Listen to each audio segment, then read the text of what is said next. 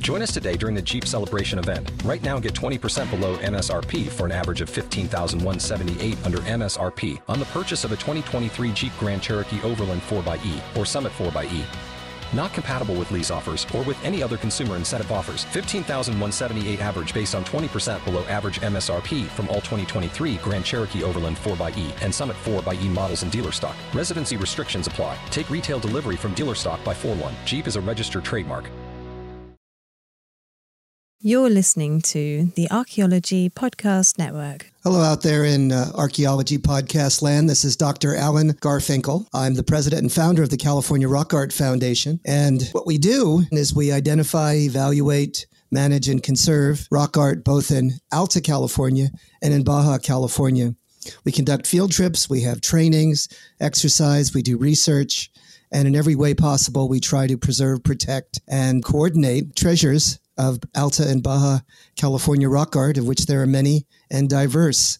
We also work closely with Native Americans and uh, partner with them to recognize and protect sacred sites. So, for more info about the fabulous California Rock Art Foundation, you can go to carockart.org. Also, I'm, I'm open to give me a call, 805 312 2261. We would uh, welcome sponsorship or underwriting, uh, helping us to defray the costs of our podcasts and also membership in California Rock Art Foundation. And of course, donations since we are a 501c3 nonprofit scientific and educational corporation. God bless everyone out there in podcast land.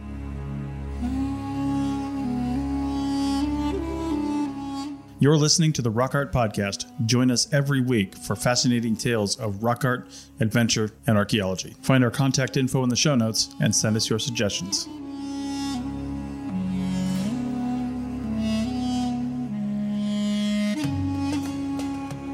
Welcome to the Rock Art Podcast, episode 105. I'm Chris Webster, and I'll be talking with Dr. Alan Garfinkel today about an article we saw recently in the news and thought it would be important to bring on this show.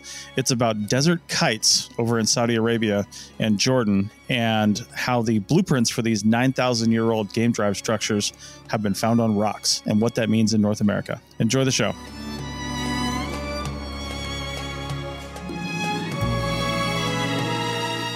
Welcome to the Rock Art Podcast, everybody. This is Chris Webster, and if you're hearing my voice, that means it's just Alan and I today, and we are actually going to talk about a uh, something that's been in the news recently, and also kind of relate this back to North America. Alan, how's it going?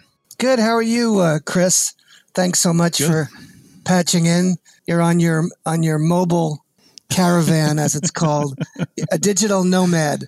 You're uh, traveling right. around the world, and uh, here we go through the, through the world of magic and digital technology. We get to continue our uh, ongoing conversation on all things rock art and related matters. Yeah, absolutely. I guess we're going to talk about. They call it a map. I'd never heard it called a map per se, but we're talking about this thing we might call game diversion fences, and I guess they're characteristic both in mm-hmm. the old world and the new. Is that correct? Yeah, that's right. It, has been in the news. If you're listening to this in real time, we're recording this in the last week of May 2023. And there's been some news articles that have come out. And actually, on the archaeology show that I co host with my wife, we talked about this a few months ago, and I'll link to our episode in the show notes. But these desert kites they call them found out in middle east saudi arabia in particular jordan and saudi arabia i should say for these particular ones but yeah they're just big huge i mean many hundreds and hundreds of feet long rock walls used to corral animals and then they would kill them you know when they got to the when they got to the end. Yeah so this this phenomenon is quite characteristic of the desert west. Have you ever seen them on the ground chris or no yeah, yeah, we see them out in Nevada occasionally when you see just a just a stone fence. Well, they used them. Uh, the confusing thing in Nevada too sometimes is that they used them historically as well.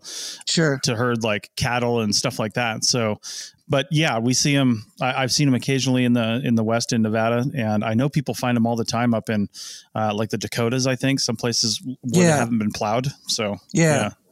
So this caught my eye for a variety of reasons because there's a lot of parallels uh, and issues relating to my own research that sort of overlap this. Uh, first of all, there's a another rock art researcher who believes that we have depictions of these game diversion fences in the rock art record itself mm. in association with bighorn sheep, antelope, and deer hunting sites. So, and okay. he's he, he's done that through documentation both in the Great Basin but also in the American Southwest. Hmm. And he's he's convinced that they in fact show that. And I think he's correct. I've seen them also out in Utah where they actually show a depiction of the fence and the uh, the drive mm. and a, a, uh, particular leader of the drive, perhaps a, a shaman who is uh, who has a uh, bighorn sheep headdress on, and he's leading this particular exercise to uh, hunt and slay the animals. Fascinating, right. huh? Yeah. Yeah. And, and the interesting thing about this article that's in the news now is that they, they they're saying it may be the world's oldest blueprints. That's the Scientific American article that I'm looking at here. Yes. Because they have found some some basically large rock slabs that seem to basically have the idea of these things drawn out, drawn to scale, you know, carved right, out right. into the rock. Like, here's how we're going to build this thing, or here's how you do build one of these things. And it's, you know, seven, 8,000 years old, which I think is fantastic. And, and the age on that one that they estimated was, was not nine to 10, nine to 10,000 years old. So nine to 10, that okay, would yeah. be, uh, right. Yeah. So on the landscape, there's monographs that have been written lengthy uh, treatises about these features all over the desert west. Hmm. And they claim that the principal animal they were going after was antelope, the pronghorn okay. antelope. And the reason being it's on the valley floor. Okay. So if it's on the valley floor, they would be going after pronghorn antelope or deer because that's the way you could hunt them and that's the way you could get them. They would channel them into okay. a restricted area, and then they would have their archers or their, you know, their people that would be ready to go to kill these animals either with dart and atlatl or bows and arrows. And they would probably be hiding behind either brush or rock structures like those blinds, those those those rock blinds that they talk about. Yeah. The key is this is a piece of like landscape archaeology because you have to find a particular place that you can constrict them.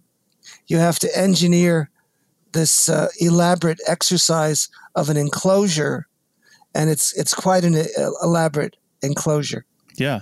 Does that make Does that make sense? It does. It does, and I I really love this too because I I just love seeing the. I, I love seeing something that gives us a little impression of the way people thought back then because you know we can kind of infer that from artifacts and, and from building materials and things like that. But the more that we see especially seeing this illustrated on uh, you know as a carving on a rock. and then seeing it played out on the landscape as a as a yeah. teaching moment right? Yeah. Yeah. And, and i i, I, th- I cool. think it's it's very cool. Now this sort of connects back with this uh, they call it game intercept drive sites that's one of the mm-hmm. elaborate pieces of, you know, verbiage that they use to talk about these. And these things I, were the heyday for these sorts of things, at least in the far west, was again the Middle Archaic from about 2000 BC to circa AD 1. And okay. what blew my mind about them was in doing the research for one of my articles on projectile points that I'm always obsessed with is they found one of these, a game intercept drive site with hundreds of projectile points that had had those impact fractures where they were oh. shot and then the then the proximal end broke off of those mm-hmm. points. So they found hundreds of them, two different kinds, Humboldt, basal notch bifaces, and, and Elkos. But on top of that, they found 25,000 pieces of animal bone from those pronghorn antelopes. Wow. And, th- and this was a site in what's called the Anchorite Hills on the edge of California and Nevada. And that's okay. That, that's rather amazing, don't you think? Oh, absolutely. Yeah, it really is. And uh, you know, one thing that that just reminded me of too is we we always hear. Well, I, I've heard in the past. I don't know how many they've found, but they have found some of these game drive fences underneath the Great Lakes. Uh, I think underneath Lake Superior Oh, and underneath really? Lake Michigan. Really? Yeah, because you know, because back when the the ice age happened, those lakes were, you know, not there, if not way smaller, right at the end of the ice age when the when the glaciers had retreated over the top of them, and carved out the, the basically the lakes and hadn't uh, hadn't filled them back in yet. So people, it was still just the plains, you know. So exactly. It's pretty cool. Yeah, it's pretty neat. But I think this particular perspective on rock art, on hunting features, and the nature of sort of landscape Mhm. archaeology is an interface that sort of brings up this this whole topic of a new theme or, or a relatively new theme called landscape archaeology. Yes. And landscape archaeology is sort of commensurate with, at equivalent with, or interactive with the cutting edge digital nature of the most, you know, hmm I'd say the newest newest in technology. And so what what someone does is work with the kinds of technology that you've taught us about using those um, elaborate GIS machines, right? Out in the field Right. but also twinning them with a means of creating a three dimensional model of the landscape and also using drone photography to do Mhm. that same thing. So, uh, one of the things I want to mention is I've I was on the committee with one of my board members, uh, Ryan Gersner, who's had one of the Mhm. episodes on here for his work up in uh, Baja, but his master's thesis work Right. At the University of Southern California was on landscape archaeology, doing this GIS work on the landscape, trying to tie in or reconstruct the hunting behavior with the physical features on the landscape and the topography and the landforms. Nice. Inter- so it's a multi-layered phenomenon, and I was uh, uh, very impressed. And also, it has to do with rock art as well, because the rock art that is there hmm in the uh, association with all of these features depicts projectile points, huge dart points, and the interaction of the hunters hunting the sheep, both with uh, atlatls. Nice, nice. All right. Well, that was a good setup for this show, especially talking about the article. Again, look at the links in the show notes. Let's go ahead and take a break because I've got something I want to really get into on the other side of this, and it's just been it's just been in my head since I saw this article. So let's talk about this on the other side of the break. Back in a minute. Hey, archaeology podcast fans. Anyone that's heard me on a show has likely heard me mention coffee one or probably a thousand times. Coffee, however awesome it is, has some downsides and should be consumed in moderation. That's why we partnered with Laird Superfoods. They've got lots of stuff, but their coffee and coffee creamers have been engineered to taste better, provide functional benefits, and don't contain any refined sugars. So, are you ready to feel more energized, focused, and supported? Go to lairdsuperfood.com and add nourishing plant-based foods to fuel you from sunrise to sunset. Use our promo code ARCPODNETFEED at checkout and save 15% on your purchase today. You can also click the link in your show notes. Welcome back to the Rock Art Podcast, episode 105. And we're talking about game drives features and rock art and blueprints. And ch- again check the link in the show notes for some uh, a really cool news article and some other stuff. But you know alan the one thing i wanted to ask you about and i don't know if we can even tell this but i think we're closer to to Yeah. it with this particular with this particular drawing or carving. We always talk about hunting images like animals especially animals that might have you know spears pointed at them or somebody actually throwing a spear or or a, a bow or an arrow or something like that you know and saying well you know this could be like hunting magic this could be um, you know hon- honestly a demonstration to say here's how you kill these animals you know honestly taking the kids and saying look Yeah. here's what we do this is the plan and but we're never quite sure that that's exactly what it is we but i feel what? like this current research here with these rock carvings of these desert kites like why would you spend the time carving this thing out on the rock if it wasn't to show other people how to make these things you know what i how to- mean probably how to make them, how to experience them, how they were engineered, and also Yeah. to do- to document a narrative, a historical record Hmm. of what was accomplished and then you could share it as a storyboard or a story towards the youths or other people who would then engender a better understanding of what they're trying to accomplish. Does that make sense? Yeah, I think so. That does make sense. Okay. Yeah, and and one of the you know one of the explanatory models for understanding rock art is that these are storyboards. These are uh, commemorative memorials of important events that took place and that they're mnemonics they're they're memorials or mm-hmm. ways to remember these significant events that took place and to commemorate them in perpetuity for mm-hmm. supposedly almost immortality if you will on the rocks yeah now one of the things i wanted to to mention is that i have a, a, an outstanding example of sort of the scientific study of landscape archaeology, cutting edge technology, rock art, and hunting magic or hunting strategy. So mm-hmm. we have a situation at the place called Little Lake, which I've talked to often. It's in yep. the it's in the it's in Rose Valley. It's in the eastern skirt of the Sierras, the southern end of the Owens Valley. There's a, a naturally fed lake that's been there for the last five, six, seven thousand years. And then above that, ringing the lake, is a lava flow, which has which is very steep and very. Um, it's that columnar basalt that you've seen before, mm-hmm. all around the lake. So what we have is a sort of a perfect place that would be an extreme example of these this escape terrain which the bighorn sheep like if they're going to get water or if they're going to be open on any sort of flat surface, they want to always have within earshot escape terrain that will allow them to go, you know, vertically away and get away from any sort of uh, hunter or animal that was attempting to kill them.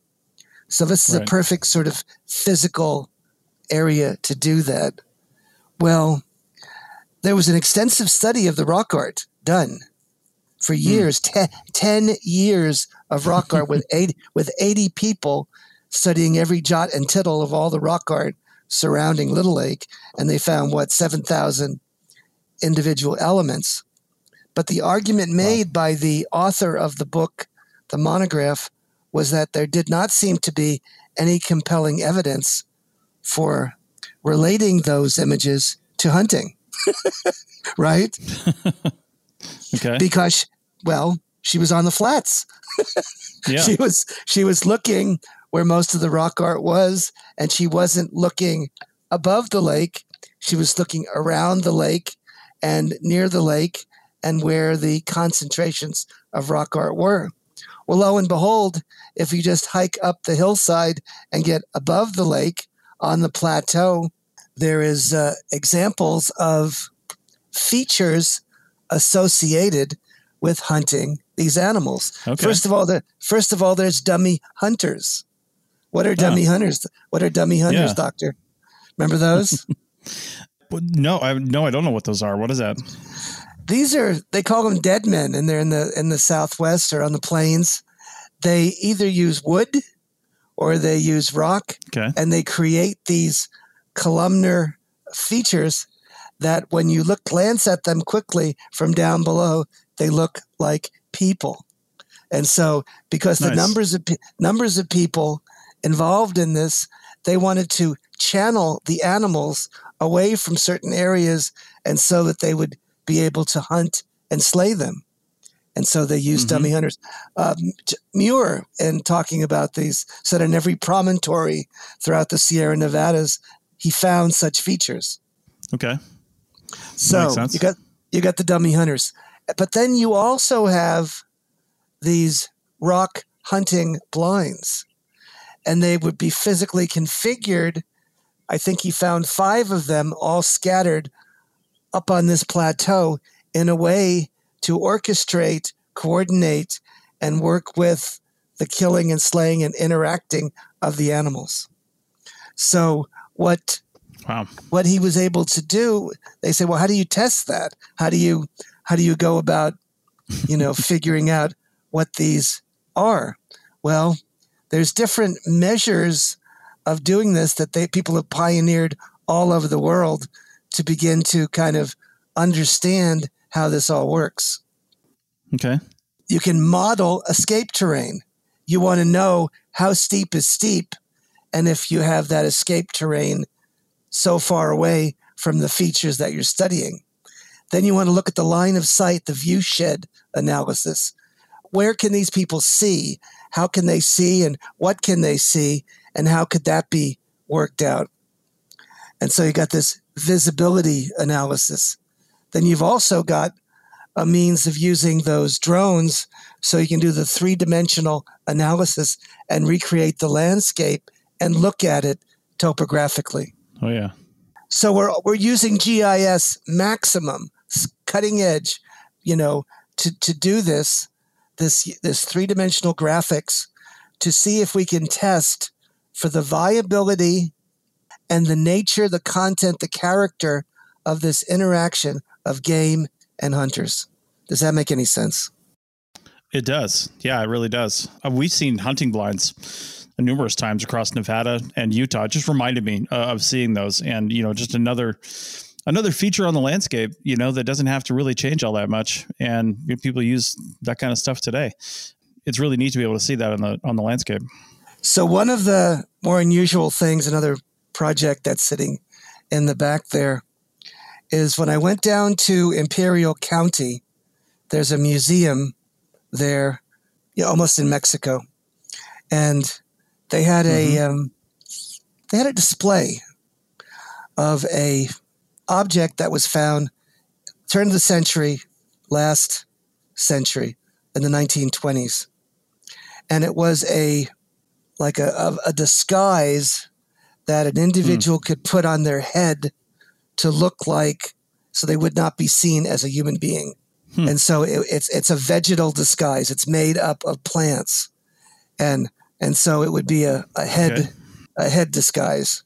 Now, such a disguise has been found in the Great Basin at Pahranagat. It's a full body mm-hmm. disguise with the head disguise as well, as little little holes for eyes. And they said when they were hunting using atlatls, they would wear these disguises and they would sit behind these rock blinds and wait for the sheep to come so they could kill them. right? Right. Yeah. So here so here's a real live example of one of those. And the funny thing was they found that disguise nested in a rock blind right next to a bighorn sheep trail. Jeez. Nice. You can't get much better than that. It makes you wonder how that just gets left there. You know what I mean? Like, does somebody did, did they come back to it often but maybe they just i don't know they died one season or they get they went on somewhere else and kind of forgot all about it? Yeah. it, yeah it's interesting. I always wonder we, we make so, a lot of assumptions based on how we find stuff in association with, with each other but a lot of times those things were just dropped discarded or just left. you know they're they're, they're not usually in the context where they were used. Yeah. Since these are foragers and hunter gatherers they try not to take a lot of baggage with them and sometimes they'll store these things mm. in the rock crevices and cover them yeah. up. Yeah. Okay, that makes sense. Yeah. So so remember when I was talking about in Utah where we found that bighorn sheep headdress? Yeah. And it was in a rock crevice. And it was a okay. you know it had it had the horns, it had the it had the leather hood, it had uh, olivella beads hanging from it, and it was a thousand years old. Wow, nice. So it was pro- it was probably a headdress which was used either in ceremonial fashion or was used in association with the hunting for sheep per se, which is what which is the way in which uh, ethnographically you talk about it. Okay, well, that is a perfect segue into what I want to talk about in segment three. So let's take a break and come back on the other side and finish up this discussion. Back in a minute. Welcome back to the Rock Art Podcast, episode 105. And you just mentioned something at the end of the last segment that I was actually thinking about and was going to ask you, and, and, and this is a good time to do it. We talk about the purpose behind rock art all the time, which is probably one of next to dating sometimes, but dating is getting a little bit better. But next to dating, it's one of those questions that we'll probably never exactly know the answer to. We can probably get closer and closer to what we think it might be, but without speaking to the people who created it, it's it's really difficult to discover the intent behind something. But and, and you know there's there's a, almost a joke amongst archaeologists you know just because of of historical references. And anytime somebody didn't know how to explain something they called it ritual right? There was like oh i don't know what this is. It must be ritual right? Because we didn't understand it. But now that we you know we, we go forward in time and we learn more things we have better dating techniques or analytical techniques and we say oh okay well maybe this was used for this and not necessarily ritual. And it makes me wonder well well, obviously, some rock art is definitely used for ritualistic purposes. I mean, there's almost no question there, given some of the fantastical nature of some of those things but I, I, just wonder how much of it really is for that and how much of it is more for instructional purposes especially with pre-literate societies you know that had no writing or anything uh, anything like that no other way to really demonstrate to other members of their of their tribe or band or community or even the children you know the teenagers that are coming up learning how to do these things. I mean it wouldn't surprise me if more rock art than less ended up being instructional in nature. You know what i mean? Yeah, I know what you mean, and I I know that even in my own in my own work, when they've worked with a Native American from the Owens Valley and looked at the rock art, I know that Sandy Rogers, who's another person that we had interviewed here, who's a, mm-hmm. a specialist in rock art and also in obsidian dating, but an article about uh, rock art as storyboards. Yeah, and about the, they were a means of communicating, educating both adults and children to the uh, value, merits, and the nature of the cosmology. Now, one thing we should remember is we're thinking about this in sort of Western industrial, you know, thinking. Right. When we, when we try to think about indigenous ways of, of thinking or functions, there is no difference between religion and non-religion.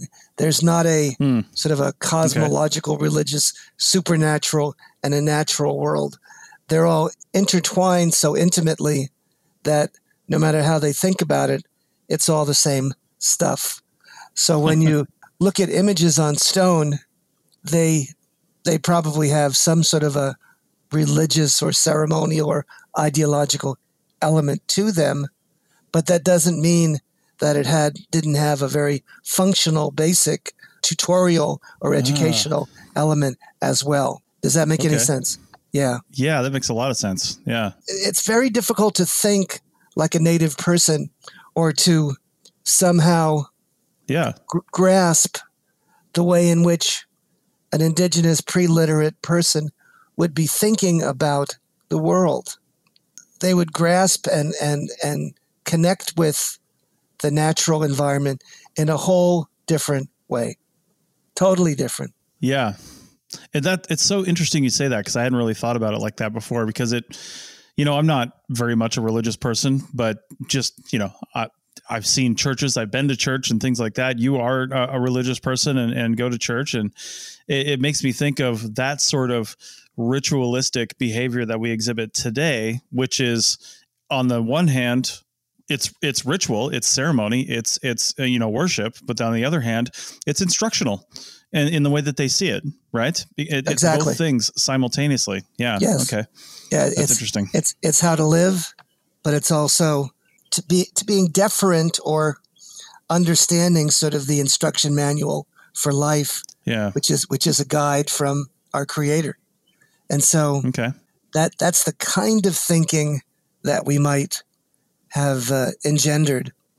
Also, remember that every everything about this exercise we're talking about is different than with the way we think about the world today. And what I mean by that is the rocks, the trees, the wood, the water, the sky, all of them were alive with agency. They mm. all had active roles in the environment they could be connected with, they could be communicated with, right. they could be heard, they could be they would train us, they would help us, etc., etc. And that is a whole other realm that is rather difficult for a, a modern industrial literate individual to grasp. I bet. Yeah. Yeah. And that that comes in uh, being very important when you're trying to tease out the salient elements of what the heck rock art or what the heck uh, an archaeological feature or anything about archaeology is. Now, aside from potentially a similar thing as the article that sparked this discussion, uh, finding like images of, I guess, game drives or game fences or something like that here in North America. Can you think of anything else that is just like overtly instructional on rock art that you've that you've seen? I mean, I, aside from Ab- no, well, absolutely. maybe maybe it's just Ab- the hunting. No, Yeah. no, no, no, absolutely. Okay. One of my most mind-boggling discoveries was in Little Petroglyph Canyon. Yeah. and I think I, I think I've mentioned this. I, I don't find I find only a handful of very easily decipherable glyphs Hmm. that that hit me th- hit me between the eyes and tell me what they're telling me in a way that I can explain it. Okay. But there happens to happens to be one of those in Little Petroglyph Canyon that I've only recently, in the last couple of years, discovered. It's on a pyramidal boulder. It has five figures. One is a a woman holding snakes above the moon, and uh, the others are patterned around the outside, and they look to be holding things that look like parachutes. And I was I was mystified by it for a while, and then as I fell over it, I found out what that was all about. And the reason this is an instruction manual is it's a the key creation narrative for ancient Uto Aztecans. In other words, Okay. they talk about when the world was dark and there were no people, there was these uh, dignitaries, these ritualists that accompanied the lunar goddess, and what they did was create the sun. And so to do that, they had to move along this path and go to this sacred place, and then they had to uh, one of the person had to do a sacrifice and jump in the fire. And then as they came out of the fire they would then be reborn and be able to create the sun.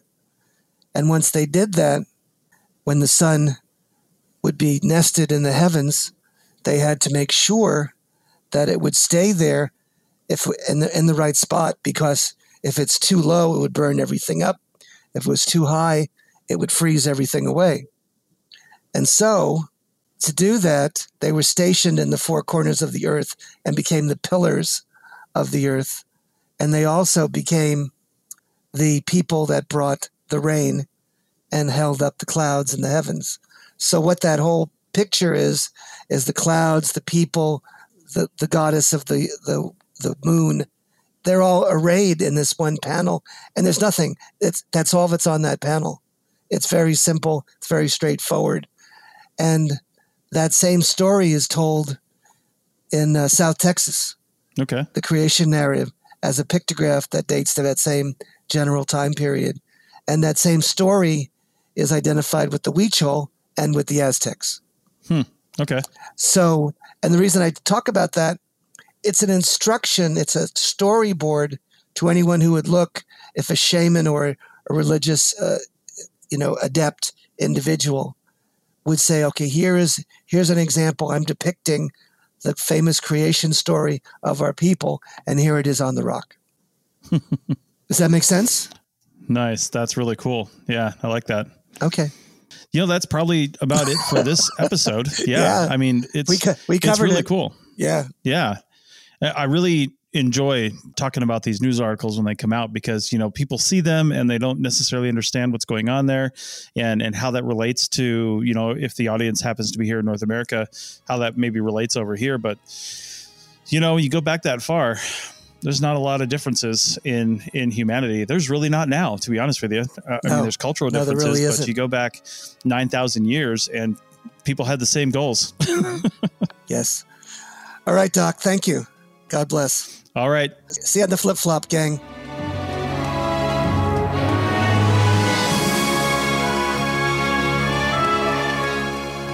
Thanks for listening to the Rock Art Podcast with Dr. Alan Garfinkel and Chris Webster. Find show notes and contact information at www.archpodnet.com forward slash rock art. Thanks for listening, and thanks for sharing this podcast with your family and friends.